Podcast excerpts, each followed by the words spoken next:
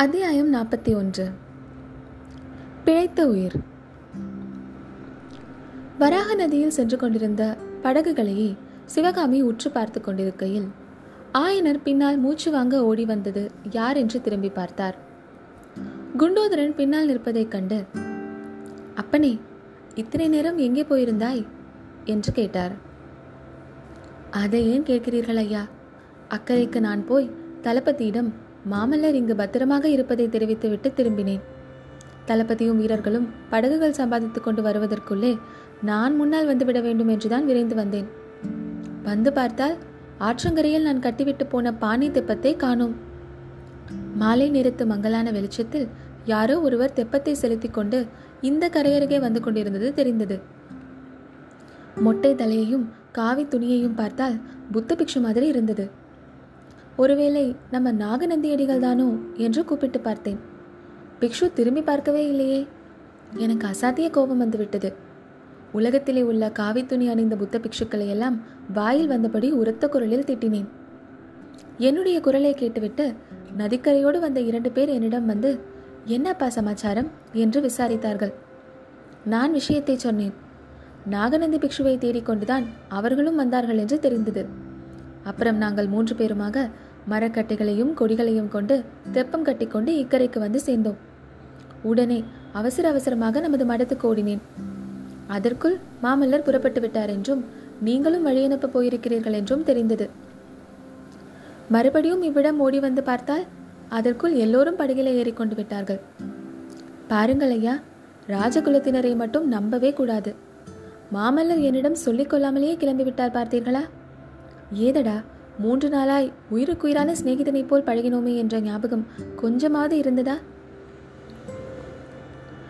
இவ்விதம் மூச்சு விடாமல் குண்டோதரன் பேசியதையெல்லாம் ஒரு காதினால் கேட்டுக்கொண்டிருந்த சிவகாமி ஆமாம் குண்டோதரா ராஜகுலத்தவரை நம்பவே கூடாதுதான் என்றாள்.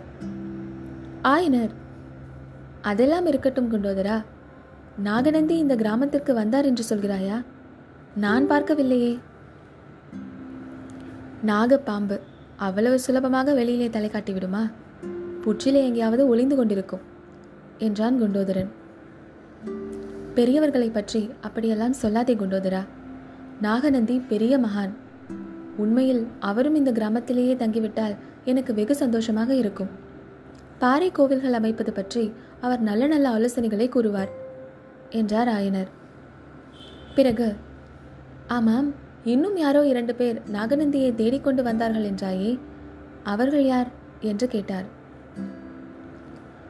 குருநாதரே அந்த மனிதர்கள் கூட சிற்பக்கலையில் ரொம்ப பிரியமுள்ளவர்கள் போல் இருக்கிறது. நம்முடைய பானை தெப்பம் பாறையில் மோதி உடைந்ததே. அதே இடத்தில்தான் நாங்களும் மரக்கட்டை தெப்பத்தில் வந்து இறங்கினோம். பாறைகளை பார்த்ததும் அந்த மனிதர்களில் ஒருவர் என்ன சொன்னார் தெரியுமா? உங்களைப் போலவே இந்த பாறைகளை குடைந்து எவ்வளவு அழகான கோவில்களை அமைக்கலாம்? என்றார். எனக்கு அதிசயமாகத்தான் இருந்தது. என் குருவும் அப்படித்தான் சொன்னார் என்றேன். யாருன் குரு? என்று அந்த மனிதர் கேட்டார். உங்கள் பெயரை சொன்னதும் அவர் மிகவும் ஆச்சரியப்பட்டார். உங்களை கூட அவருக்கு தெரியும் போல் இருக்கிறது குருவே. அப்படியார் என்னை தெரிந்தவர்? பாறைகளை பார்த்ததும் கோவில் ஞாபகம் வரக்கூடியவர் நான் அறிந்த வரையில் ஒரே ஒருவர் தான் உண்டு. ஆனால் அவர் இங்கு வருவதற்கு நியாயம் இல்லையே வேறு யாராக இருக்கும்? என்றார் ஆயனர். அவர்கள் கூட இந்த ஆற்றங்கரை ஓரத்தில் தான் எங்கேயோ படுத்து தூங்கிக் கொண்டிருக்கிறார்கள். நான் தேடி பிடித்து அழைத்து கொண்டு வருகிறேன். நீங்கள் முன்னால் போங்கள் குருவே என்றான் குண்டோதரன்.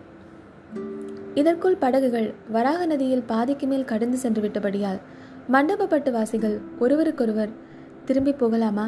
என்று கேட்டுக்கொண்டு கிராமத்தை நோக்கி கிளம்ப தொடங்கிவிட்டார்கள். அவர்களுடன் ஆயனரும் சிவகாமியும் புறப்பட்டு சென்றார்கள். போகும்போது அந்த கிராமவாசிகள் மாமல்லரின் அரிய குணங்களை பற்றியும் பரஞ்சோதிக்கும் அவருக்கும் உள்ள சிநேகத்தை பற்றியும் பாராட்டி பேசிக்கொண்டு போனது சிவகாமியின் காதில் விழுந்து கொண்டிருந்தது. மாமல்லரின் பிரிவினால் வறண்டு உலர்ந்து போன அவள் உள்ளத்தில் அந்த வார்த்தைகள் இன்ப மழை துளிகளைப் போல் விழுந்தன. ஆயனர் முதலியவர்களை பிரிந்து நதிக்கரையோடு சென்ற குண்டோதரன் நிலா வெளிச்சத்தில் அங்குமிங்கும் பார்த்து கொண்டே சென்றான். பாறைகள் நிறைந்த இடத்தை அணுகிய போது இன்னும் சர்வ ஜாக்கிரதையாக முன்னும் பின்னும் பார்த்து கொண்டு சென்றான். சட்டென்று பாறை மறைவிலிருந்து இருவர் வெளிப்பட்டதும் ஒரு கணம் திகைத்துவிட்டு அவர்கள் யாரென்று தெரிந்து கொண்டதும் எதிரில் வணக்கத்துடன் நின்றான். குண்டோதரா நல்ல காரியம் செய்தாய். எங்களை இப்படி காக்க வைத்துவிட்டு போய்விட்டாயே.